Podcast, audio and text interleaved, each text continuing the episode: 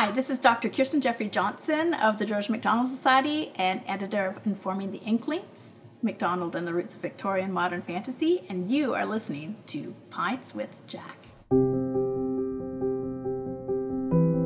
Truth is always about something, but reality is that about which truth is.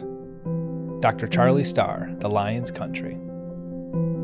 This is Pints with Jack, Season 6, Episode 27, The Lion's Country. After Hours with Dr. Charlie W. Starr.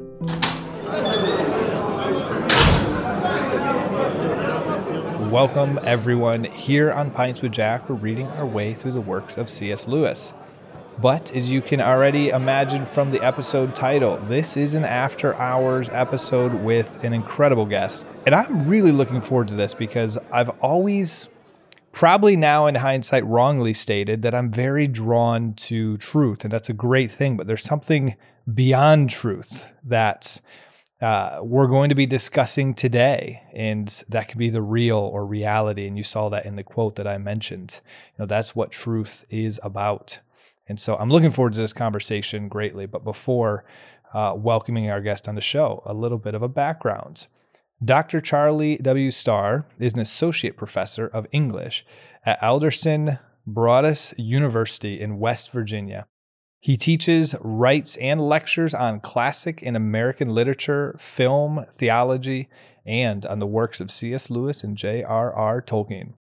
Dr. Starr is the world's leading expert on the writing of C.S. Lewis, and he is the author of many essays, articles, and books about Lewis, including The Fawn's Bookshelf Light, and the work which we'll be talking about today, The Lion's Country. Dr. Charlie Starr, welcome to Pints with Jack. Matt, thank you so much. I'm thrilled to be with you, and I really love that opening quote that you began with. It's brilliantly written, and that's because it was not written by me. So yes, it does appear in my book, but it is in fact me quoting C.S. Lewis from an essay called Myth Became Fact. Ah, and that would have went over my head because I have not read Myth Became Fact yet. So it's a great little essay. You're going to want to read that. After going through your book, that because you referenced that book, Myth Became Fact, quite a bit, and it made me realize that is on a very short list of ones that I need to get to here sooner rather than later. You were last on the show in 2021. You talked to David about the Archangel Fragment. So what have you been up to since then? Well, 2022 was an especially good year. While I published The Lion's Country in December, in the previous January of the same year, I was able to publish the third book in my science fiction series. And that book is called The Aurora Gambit. And this is a series I started in the last millennium, literally, called The Tales of Solomon Star. And there are three books out, and I'm working on the fourth book, and that's where I focused a lot of my writing attention here in the last year. In 2021, in the summer, I visited the Wade Center, and I was doing some work with Lewis's handwriting, going through Lewis's personal library and looking at his annotations. And in that process, I was able to discover two unknown C.S. Lewis poems. So that's very exciting, yeah. When that happens, what is there like an announcement to the Lewis community because of this discovery? What happens next after that? Well, first you feel like Indiana Jones because you discovered the Holy Grail, right? Or the Ark of the Covenant. Then you do the research to find out if it is indeed a brand new C.S. Lewis text no one's ever seen before. When you're certain that's the case, you might tell a few people, but for the most part, you either hold on to it to see if you can do something with it later, or you see about trying to get it published. And publishing a new Lewis document usually involves writing some sort of brief introduction to go along with the document, and then publishing it in one of the scholarly journals like Seven, which comes out of the Wade Center, and or Journal of Inkling Studies or Zainzucht.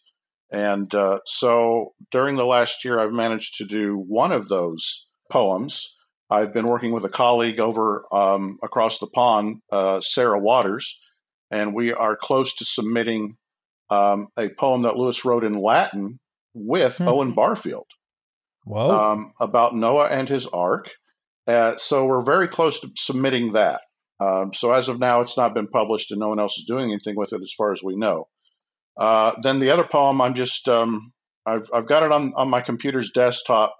If somebody else publishes it first or does something with it first, that's perfectly fine with me, but it is really an interesting poem, which Lewis wrote, I think, after Dymer was released in 1926.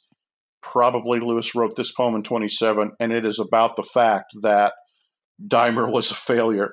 And he talks about the difficulties of wanting to be a famous poet, but not achieving that.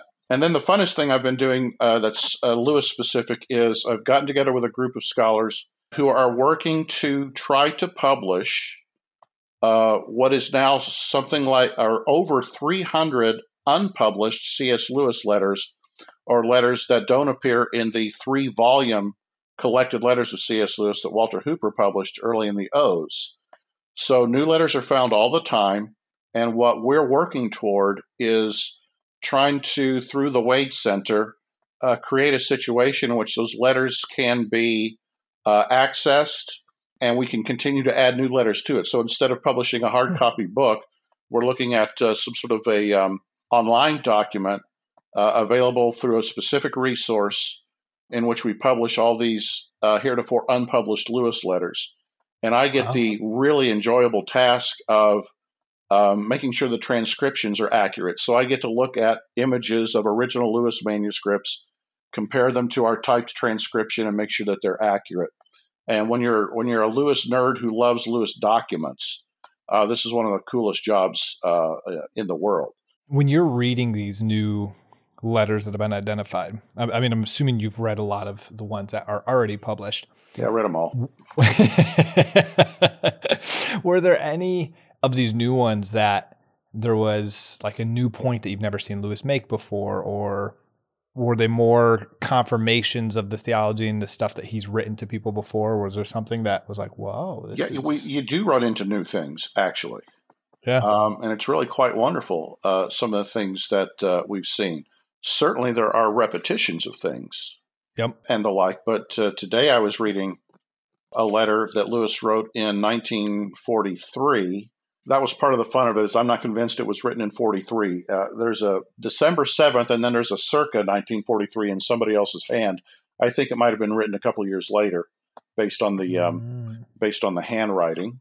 And so anyway, I was reading the letter, and in the letter, Lewis said that there was a production company in America that wanted to make Screwtape into a movie.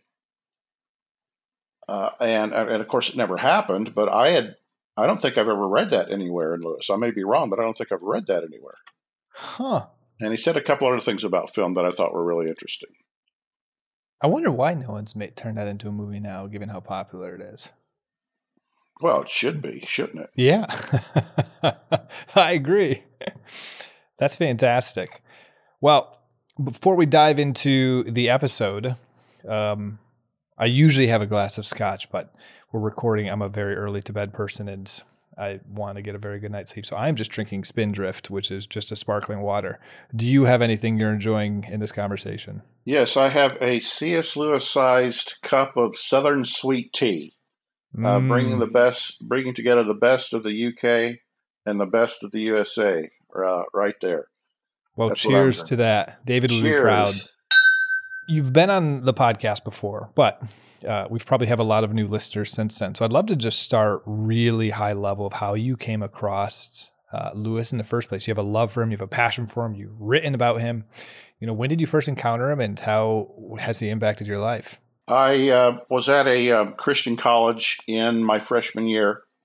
In 1981, I took an apologetics class. One of the books we had to read was Mere Christianity. So that was my first exposure to C.S. Lewis. Then that summer, so that'd be the summer summer of 82, after my full freshman year, I read all 7 Chronicles of Narnia in probably a 3-week period and really enjoyed them. And off and on then I read bits and pieces of Lewis for a very long time. He certainly did influence me, But the biggest influence, or when I truly fell in love with Lewis, though I had read several Lewis texts, that came more in the 1990s. So over a decade later, when I finally read Till We Have Faces. And Till We Have Faces changed everything, because, you know, here I felt like was a level of literature that could put Lewis against any 20th century writer and say, yeah, this guy can do all that too. And he's a great writer. So at that point, I decided to fall in love with Lewis. Also then in the mid-90s, I moved from being a high school teacher to being a college teacher, which required then that at that time I had a master's. It required I needed to get a doctorate. And that was an opportunity then for me to want to write a doctoral dissertation that focused on C.S. Lewis. So from that forward, I became enamored with doing Lewis scholarship, with writing about Lewis, with reading Lewis, with teaching Lewis classes. And I've been teaching Lewis since 1996. So all of that just wonderful. And I'd say the biggest influence in terms of my knowledge base, in terms of what Lewis has done for me intellectually, he did not introduce me to the concept of imagination as being epistemologically significant, as being significant for our theory of knowledge, but he Christianized it for me. Mm-hmm. And that idea, probably more than any other idea, the significance of imagination toward knowing, has been Lewis's biggest influence on me, and it's probably why I wrote a book on Lewis and myth, since imagination is so significant to understanding myth. Well, you know Andrew very well. Do you guys get together and talk about Till We Have Faces quite frequently? Because I know we have a running debate on this podcast of Till We Have Faces versus The Great Divorce. And David and I are getting beat down left and right. I think every guest that comes on affirms Andrew's side, but we're still trying to stand up in round 10. I suppose I've got to side with Andrew in the sense that in saying that with Till We Have Faces, we get a marriage of reason and imagination where Lewis far more successfully shows than says. And with The Great Divorce, there is maybe just a little hint of something more allegorical. Not that it's an allegory at all, and neither is Narnia. But Great Divorce is a theological novel, and it seems to me Till We Have Faces is a novel that's undergirded by a theology. So Till We Have Faces is, for me, pure literature in that it shows more than it says. And it's in that literature, with maybe accepting some of his poems, where he is the most successful at getting his theology and philosophy out of the way is the wrong term for it. Subsuming them to the story, letting the story be the story. So if you go to Experiment and Criticism, where Lewis talks about how books are two things, they are a logos and a poema. I've always felt like the most successful literature is the literature that emphasizes more the poema than the logos, the experience that that you're intended to go through, than any message being spoken. So I think Till We Have Faces is the most successful book at doing that. Don't tell David this, but after reading your book, Till We Have Faces, it made me want to reread Till We Have Faces, because you do reference it quite a bit. And the discussion you had in here, and there's so much more than what I'm about to say, but the discussion you had in Till We Had Faces with the encounter with the real and it being the answer, like in her journey relative to Psyches, I knew it to some degree, but when I went through Till We Have Faces for this, I went through it very raw. I hadn't read a bunch of works. Andrew brought out a lot of the scholarly side to it, and so did David. I went more as like the casual reader who's never read this before. And so since then, I've come across a lot of stuff, and yours particularly. I was like, man, I need to reread Till We Have Faces, because I miss so much. Yeah, it's great. Yeah.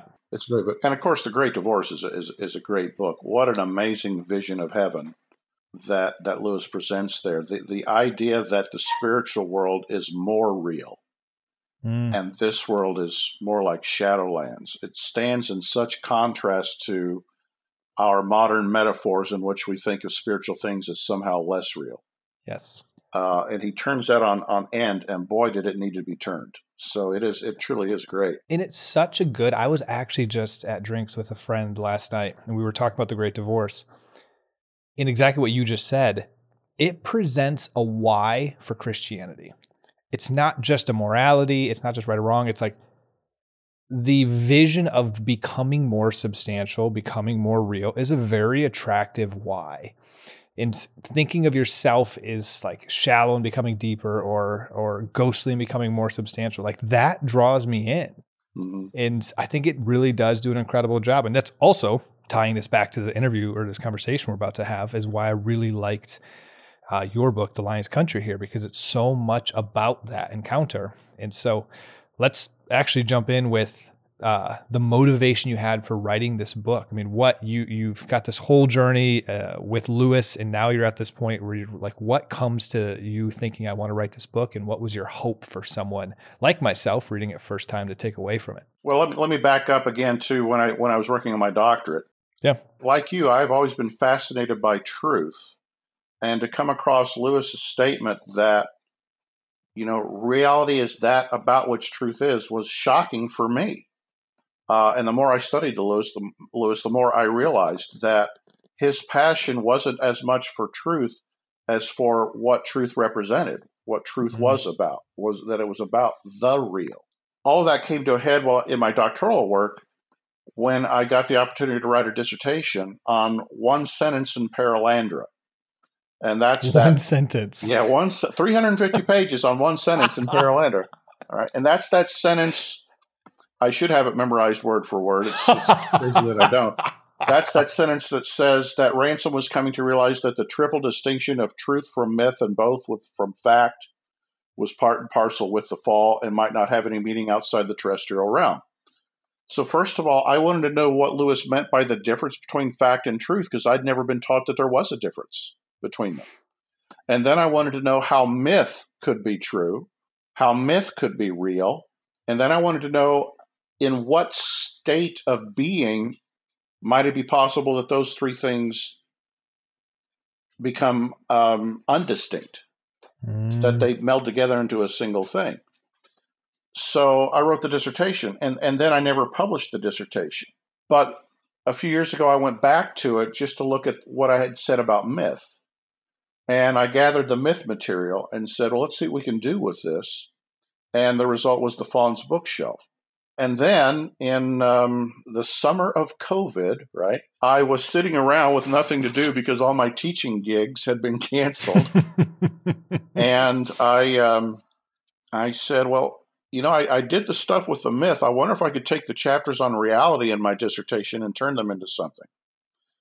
So I started in June to see if I could put together a book on Lewis and reality.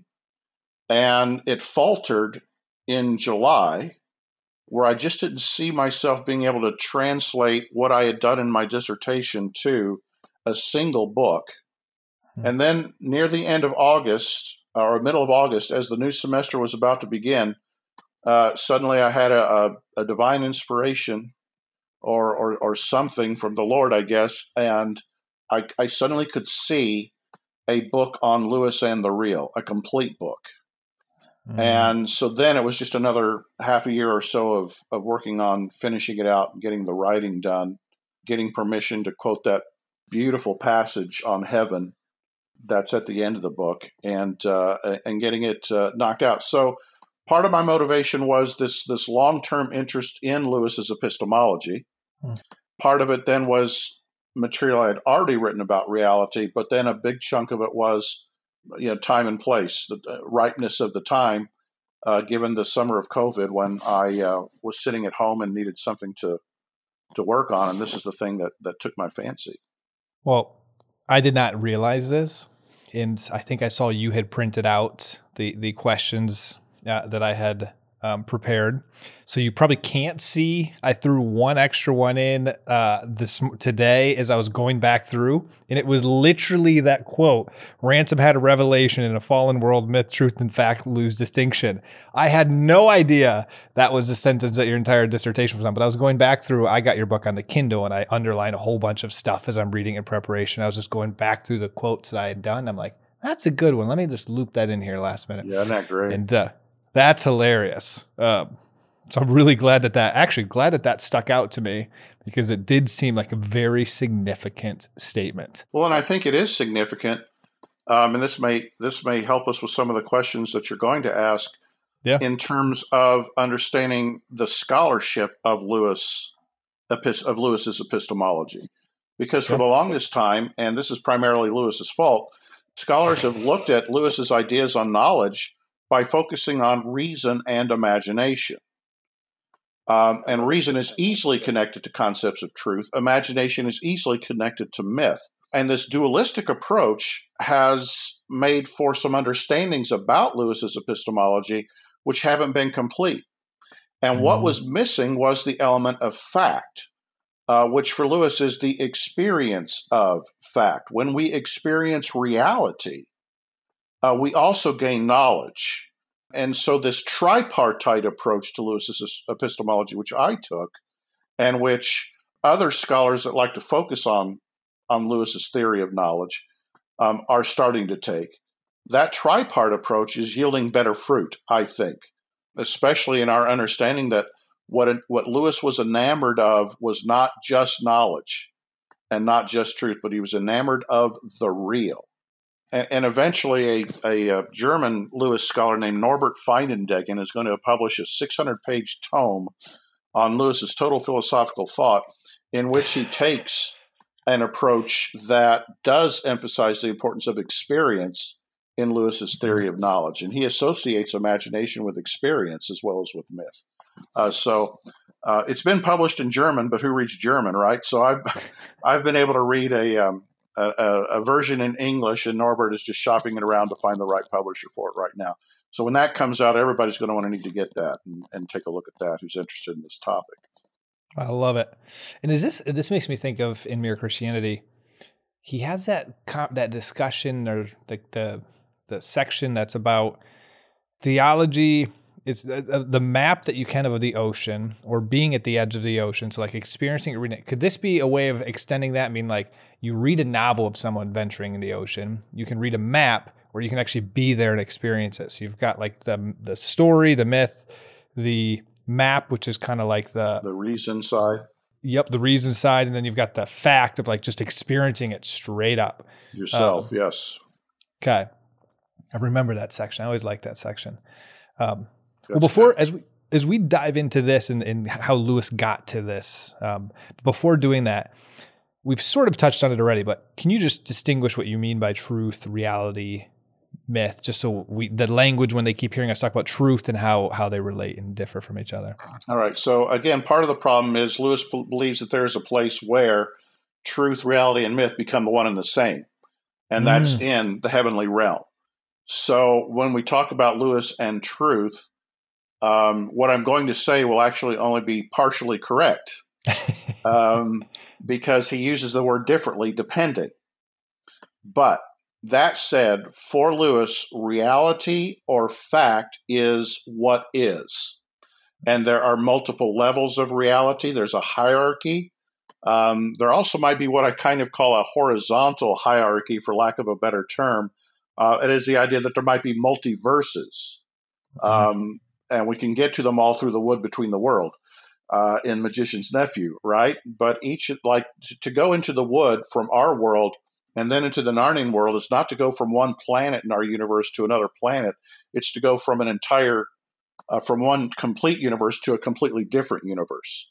So Lewis was doing multiverse theory before multiverse theory was cool in terms of what he was writing. And, of course, you see that in his uncompleted novel, The Dark Tower, where there's parallel universes, parallel worlds working. So reality is what is, but there's also a sense in which reality has an ought element. Reality is what ought to be. That is, there's a moral element to reality.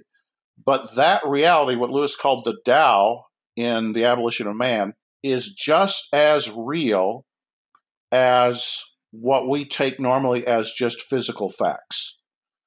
These moral facts for Lewis are also facts. They are just as real and just as concrete. So for Lewis, though, then, reality is what is. Now, truth, except in the heavenly realms, and there's this great line in The Great Divorce where the angelic spirit, the human spirit, is talking to the ghostly theologian. And the theologian says, you know, inquiry is all that matters, right? The search for truth. And his friend says, no, that's not right. If searching and not finding were true and you knew that to be true, you could never search hopefully. And you believe that because so far you've only encountered truth in the abstract. I'm going to take you to where you can be embraced by it as by a lover and where you can drink it like water. Bad paraphrase, but it's something like that. So say it this way. On earth, if you will, for C.S. Lewis, truth is something that happens inside our heads. Truth is when what we know about reality corresponds to reality. If what we know about reality does correspond, we know truth. If what we know does not correspond, then our thinking is false. So it's not entirely inside our heads because the reality itself is the determiner of the truth. But it is very much about our knowledge. And for Lewis, then, on earth at least, truth is incredibly abstract. Abstract means separated from.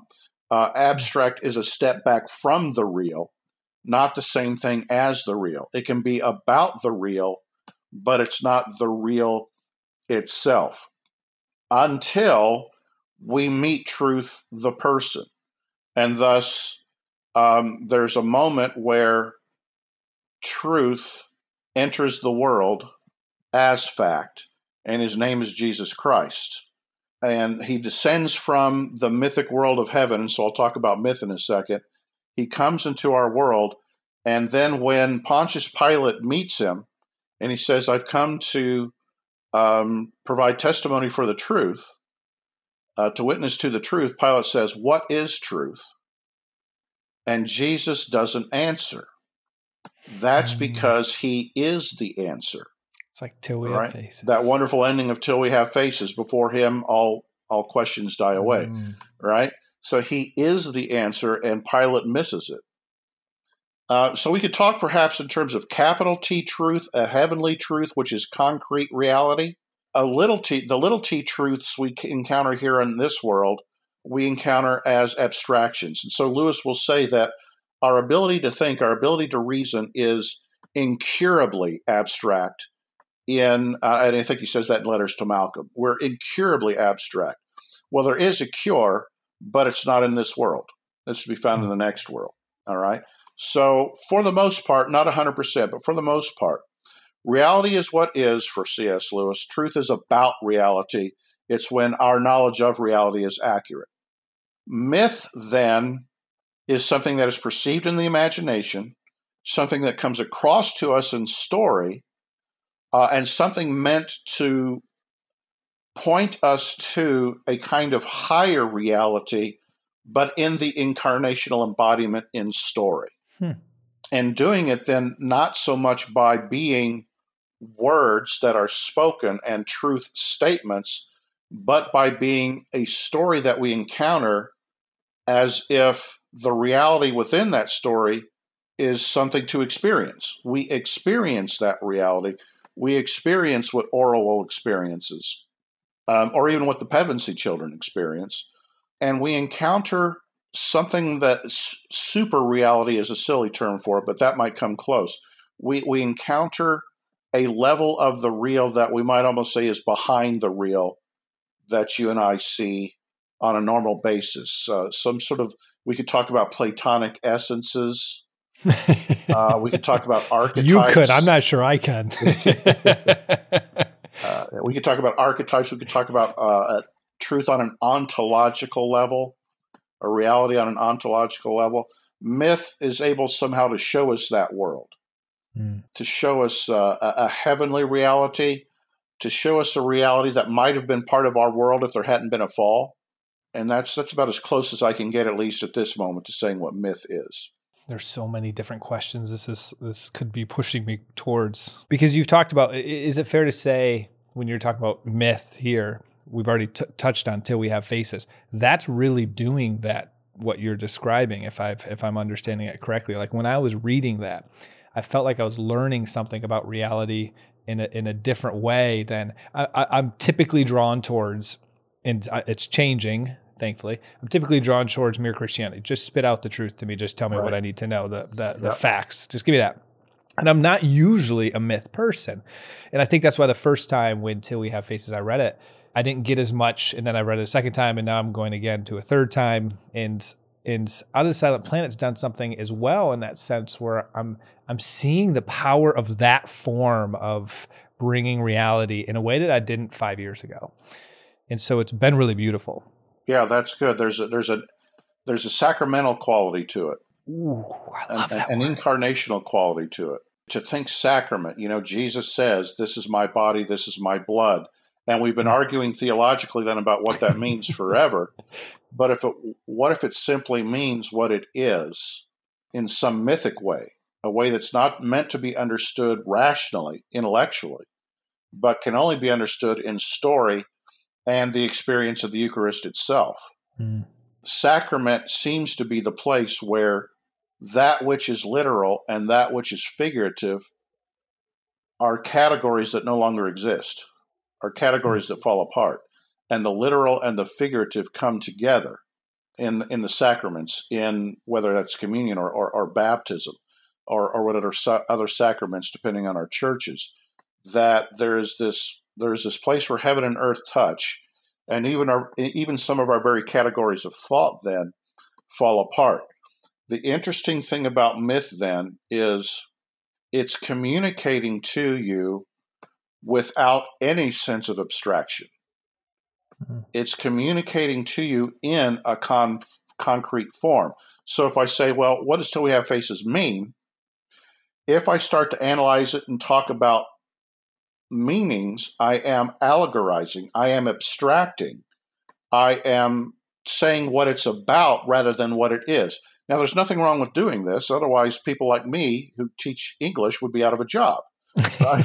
We need to talk about the meanings of the text, but meaning itself isn't always something that could be put into words.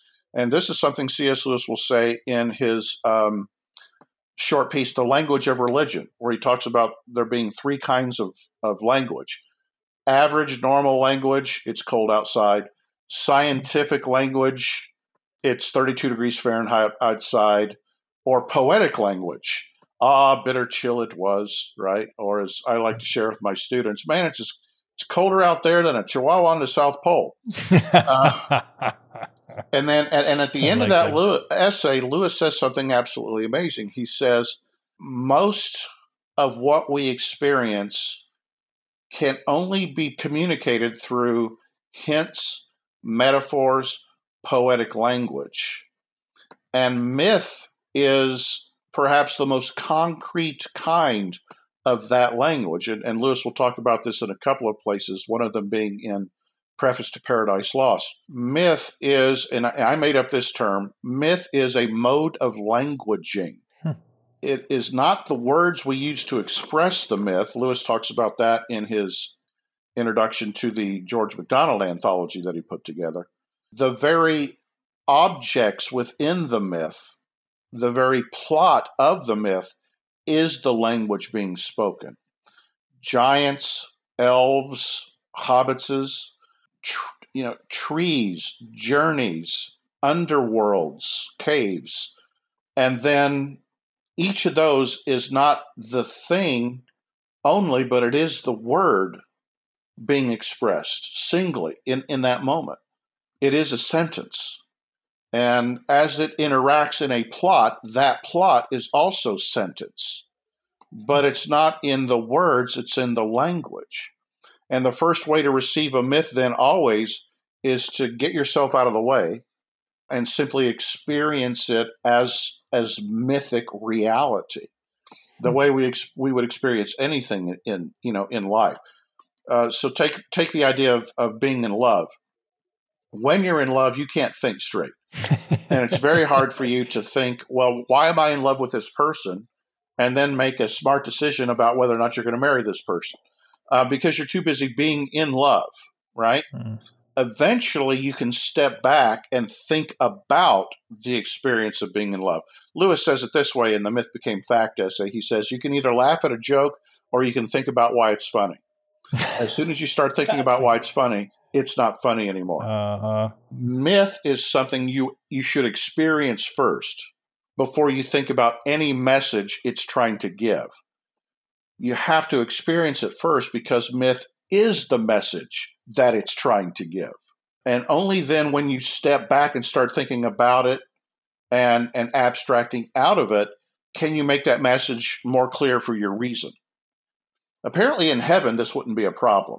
But here on earth, in what Lewis calls the valley of abstraction, the veil abstractionis in Myth Became Fact, it is a problem. And we have to deal with the fact that we have this bifurcated approach to knowledge. We're going through right now in this season, Out of the Silent Planet. This framework of reality or fact, truth, myth, how can we apply this to Out of the Silent Planet, as readers? One of the things that Out of the Silent Planet is pointing us to is the understanding that sometimes our imaginative experiences can lie to us. Mm. I came to Lewis looking for a great champion to imagination. And what I found is a man who understood that imagination is both wonderful and incredibly dangerous.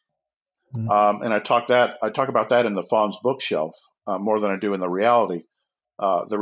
But Screwtape talks about messing with people's imaginations, right?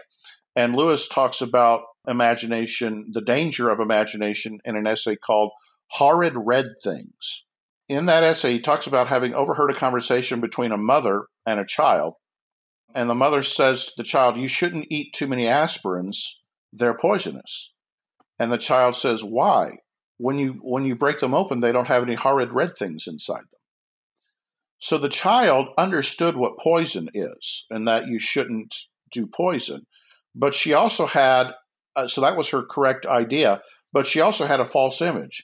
She thought poison was horrid red things. Right idea, wrong image. So Ransom comes to the Silent Planet with wrong images in his head. And the images came from H.G. Wells, War of the Worlds, and other early science fiction writers who said, when the aliens come, they will come to try to conquer. They will be the bad guys. We will be the good guys. And they will be gross and ugly and mechanical and bug-like. And so when Ransom gets to Mars, right, Malachandra, he's first of all shocked by the fact that the planet is beautiful, because he didn't expect it to be beautiful based on the books that he had read. His imagination had been falsely trained.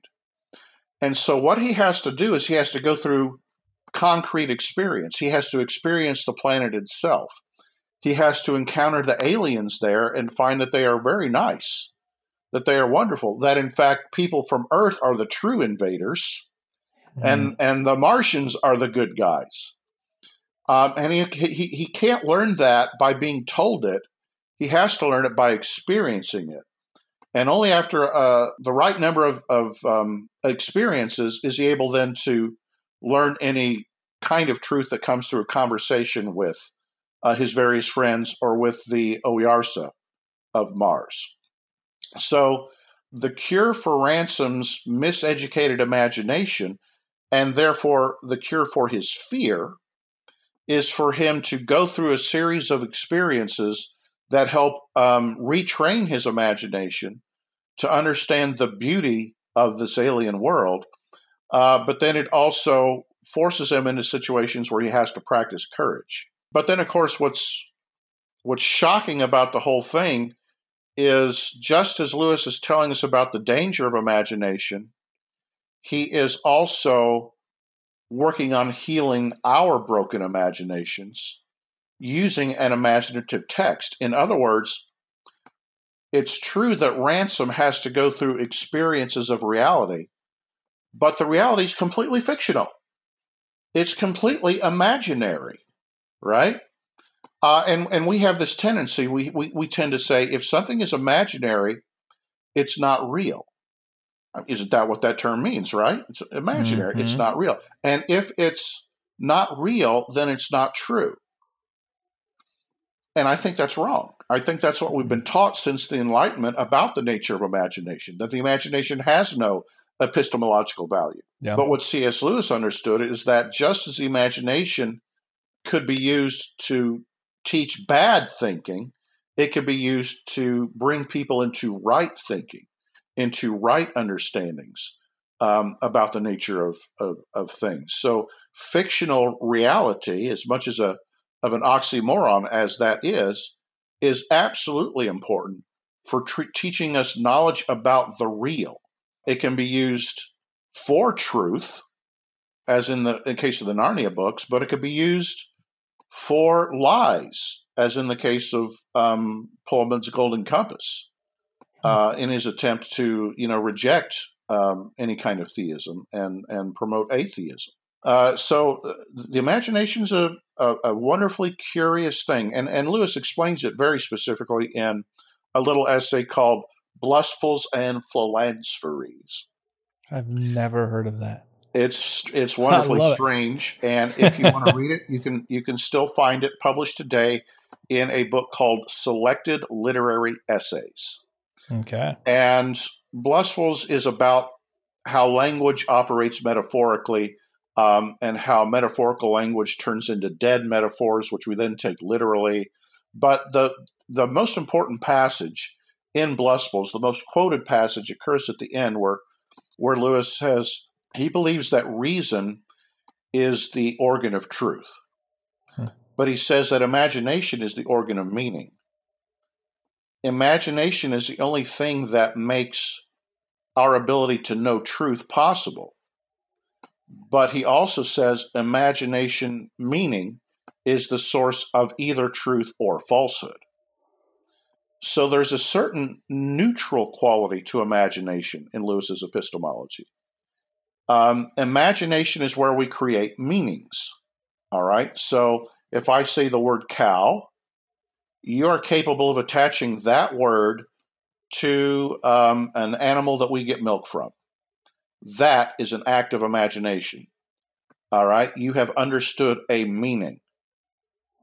If I say the sky is plaid, that is also a meaning, but it's a false meaning, all right? But the imagination is what makes meaning possible at all. And then for Lewis, there are many kinds of meanings. Again, some meanings, like in myth, which aren't even spoken in words. And that's another thing we need to correct in our modern thinking. If I ask you, what does that mean? You almost certainly are going to give me an explanation in words. Hmm. There are meanings that are completely apart from language. Thus, for example, the husband who looks at his wife and sees what I'm going to refer to as the look. And that's the look that tells you you're in trouble. No words needed whatsoever. That's one of the ways that meaning functions. There can be unconscious meanings. I can remember my daughter getting scared at a movie, a cartoon we were watching. In fact, it was a cartoon version of The Princess and the Goblin, George MacDonald.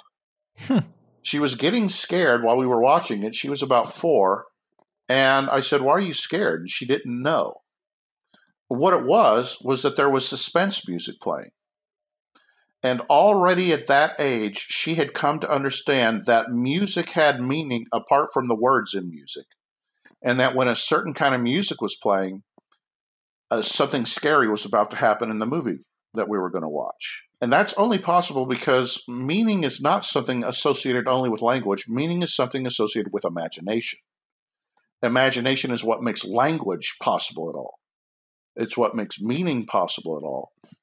But then imagination is what can make truth or falsehood true meanings or false meanings possible. And so Lewis understood this dual quality of imagination, and therefore he also understood the importance of teaching to the imagination so that people could encounter not so much truth as the real through concrete imaginative experiences. We have a thing on the podcast where we do like slow clapworthy with a really good response, and it only gets whipped out once every like 3 or 4 months. You've officially convinced me of the power of myth and the role that it can play in bringing the real. That was very well said. I mean, I actually could feel what you were describing, putting words to, when I went through Out of the Silent Planet before I even really understood. So I read it first in preparation for this season, before I read Christina Hale's book, before I read Diana Gleyer's collection of essays that she put together and edited. So I didn't really know a lot about the truth that Lewis was communicating to it. But the myth itself was opened me up to a reality that I was living a little bit differently from. Like the way I was kind of describing it is, I was really drawn to the beauty of what kind of appeared to me, I'm using naive language here, but like, is this unfallen world, this beautiful way of living with creation. And even though I knew this was just a story, it was tapping to something real inside of me and showing me how the falsehoods in my life, to be frank, and then drawing me to something more beautiful. And then as I started to read this other stuff and realized also some of the other direct truth that was as well, but like just the story itself resonated something within me. And so I'm definitely going to actually go back and read Till We Have Faces here in 2023 now, because that one, absolutely, I think does a lot of what you just described. Well, and the way you just described your response to Out of the Silent Planet is perfect. I mean, you really are receiving it as myth. I could tell from the way you described it, you are receiving it as myth. And of course, that was the key moment that brought Lewis to his conversion, wasn't it? In that great conversation with Tolkien and Dyson in 1931, Lewis had been thinking about Christianity, but he had not been receiving it as myth, because he thought myth did at that time. He thought myth had no connection to truth. And Tolkien taught him otherwise. Tolkien taught him that it actually did.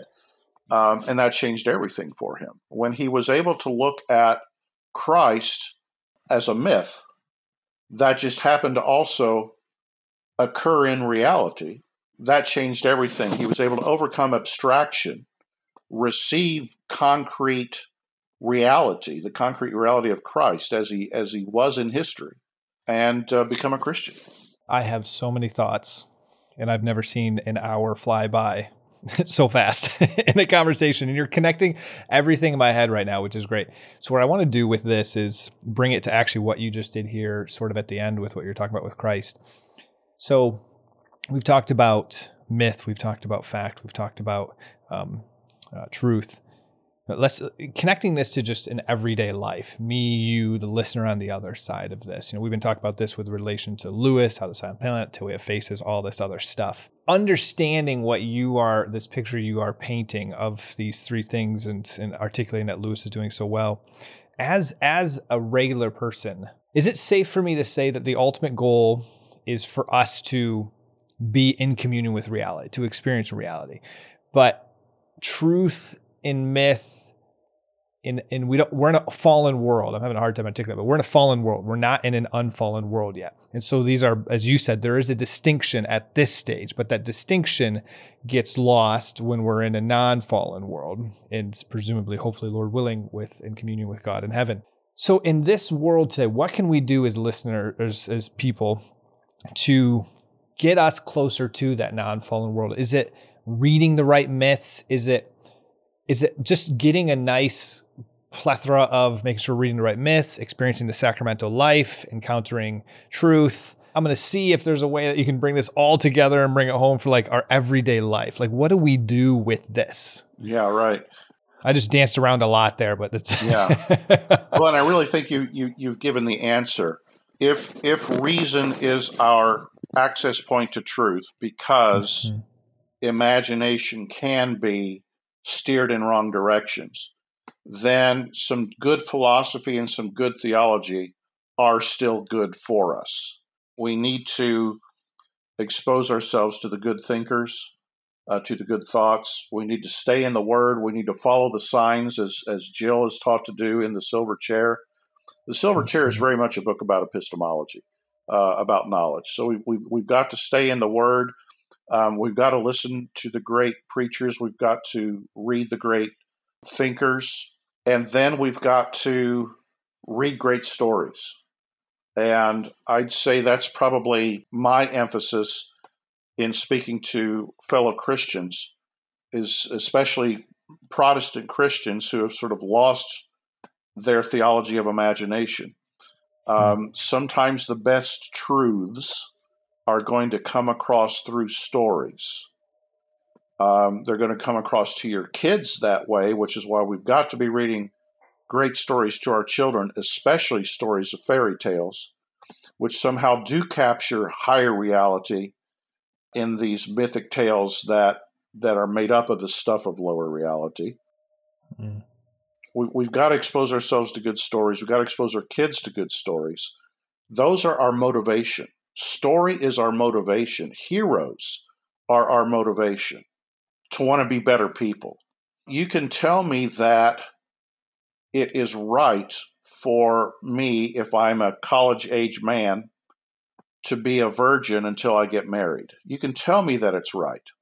Mm-hmm. But unless you can show me that it's cool, that is, unless you can teach my imagination to delight in celibacy somehow, all right, unless you can get me back to the Arthurian knights like Galahad, who was able to unhorse Lancelot because Galahad was more chaste, right, and had true power because he had self-control, until we can create images that show just how cool morality is, we're not going to be as motivated as simply being told that morality is, you know, what the morals are. Phenomenal example. Right? So that's important. The more we can, and of course, Jesus spoke in parables in part for that reason, but also to put us through experiences, not just to teach us truths, but to combine those two. Then we also need to experience life. We need to experience the world God has given us here, because this world is the metaphor for the spiritual reality that is above this world. All the experiences we have in life, all the beauty we have in life, can point us to the divine if we're willing to let it. But if we withdraw from the world and live only inside our own heads, then we're practicing what I think Lewis saw as the end result for hell. Lewis once described those souls left in hell using the word leavings. That is, when you take away the reason, the ability to reason, because reason is a good, reason doesn't exist in hell.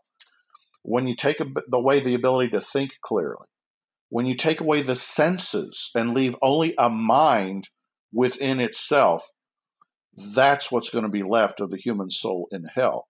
God created us to be sensuous creatures, to be creatures who can praise Him through, because there are things that we can see, taste, touch, feel here that the angels can't.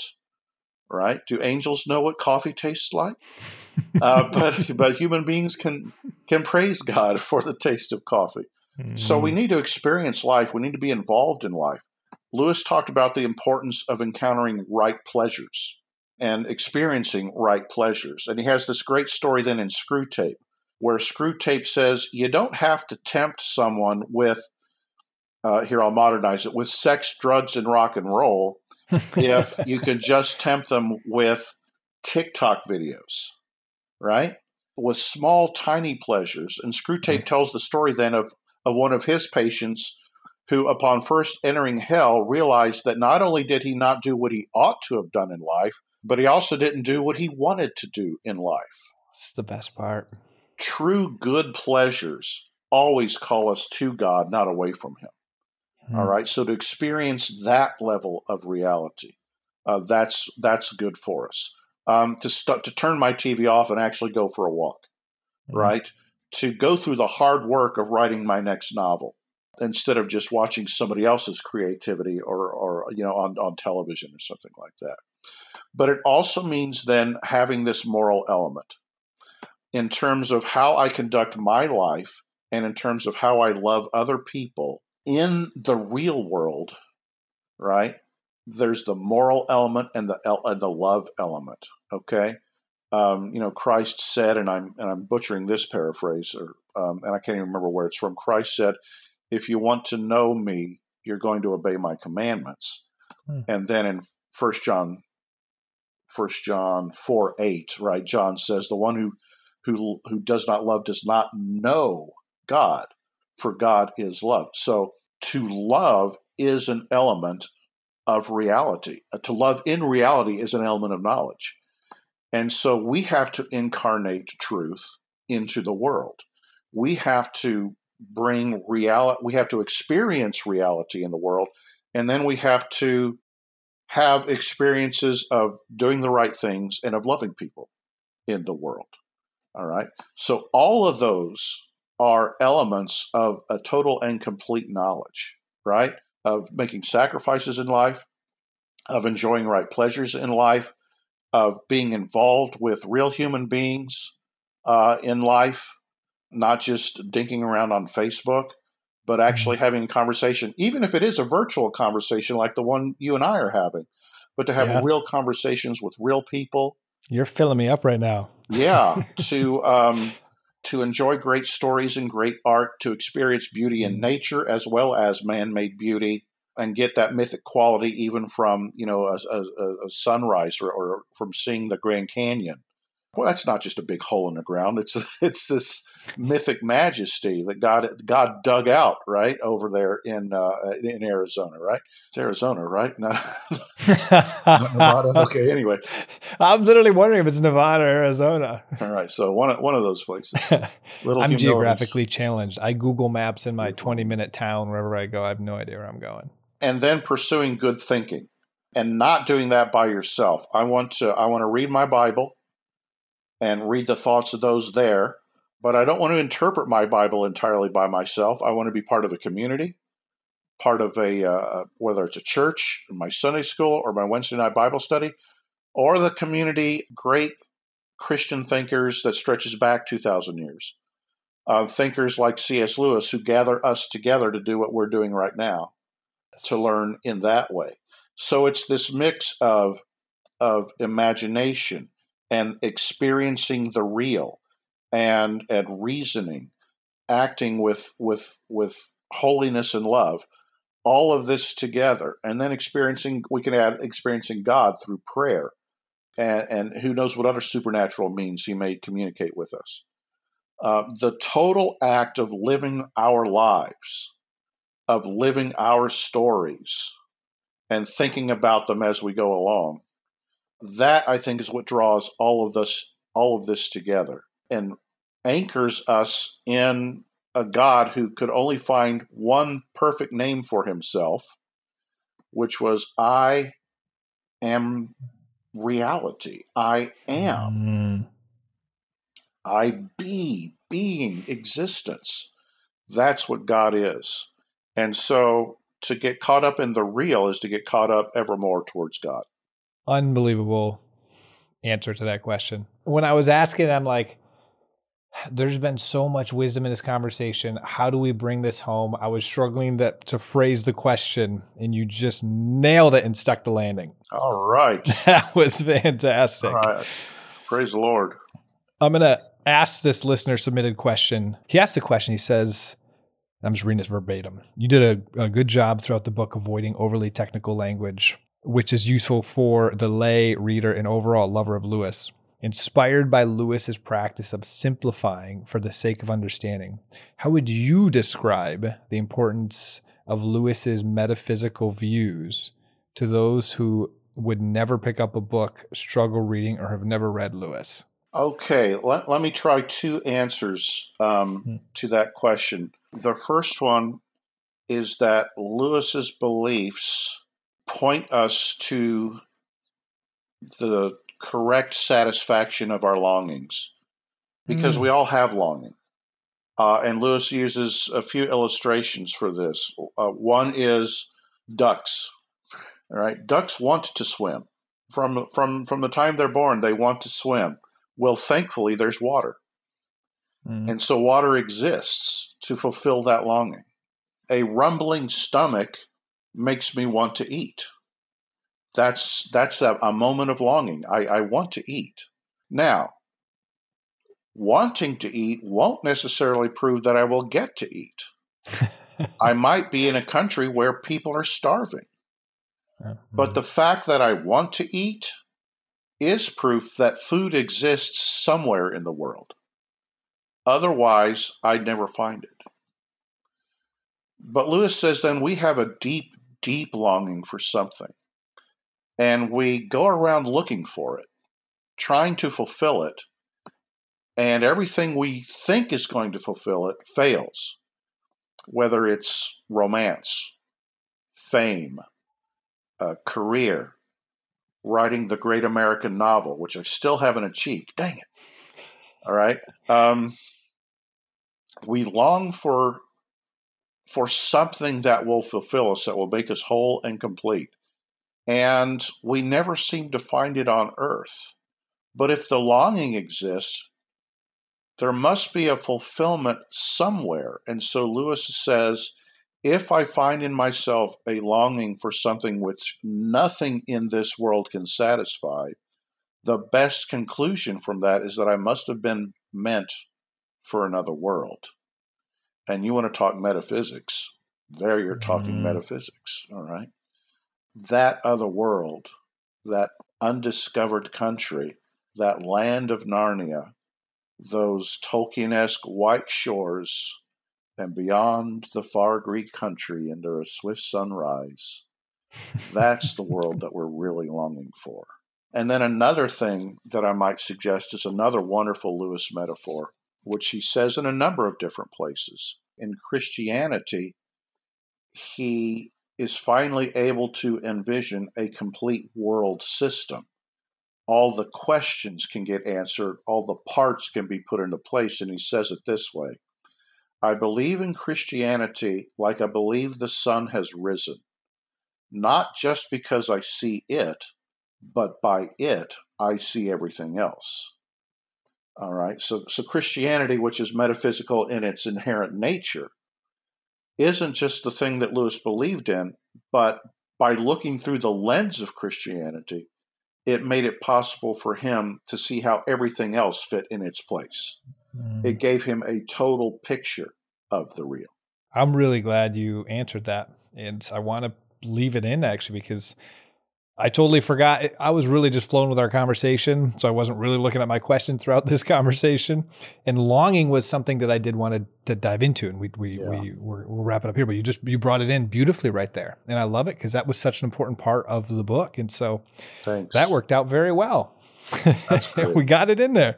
Yeah. So, Dr. Charlie Starr, thank you for coming on to the show. And as the landlord rings the bells for final drinks, can you please tell people where they can find out more about you, your materials, books, particularly copy of The Lion's Country, just anything you'd like to share? Sure. The last two C.S. Lewis books have come out of Kent State and can be found there. But the easiest way to find them is to go to Amazon and plug in the book titles. To see more of the work that I've done, you can type in Charlie W. Starr and find my author page. Now, it will be important then to add that extra W. So Charlie W. Starr, Starr with two R's. If you type that in, you'll see a list of a variety of different books that I've written on Lewis, fiction and fantasy, some Bible studies. And if you want to find out any more about me than that, maybe just send me an email and ask. And I don't mind giving my email for those who really want to have a conversation about something that matters to you. And my email is starrcw@ab.edu. So star with two R's, then cnw@ab.edu. That's a great, just ab.edu. Yeah, for Alderson Broaddus, where I work. Yeah. Yes, I love it. So again, thank you, Dr. Charlie Starr. And listeners, please join us next time when we'll continue going further up. And further in. Cheers. Cheers.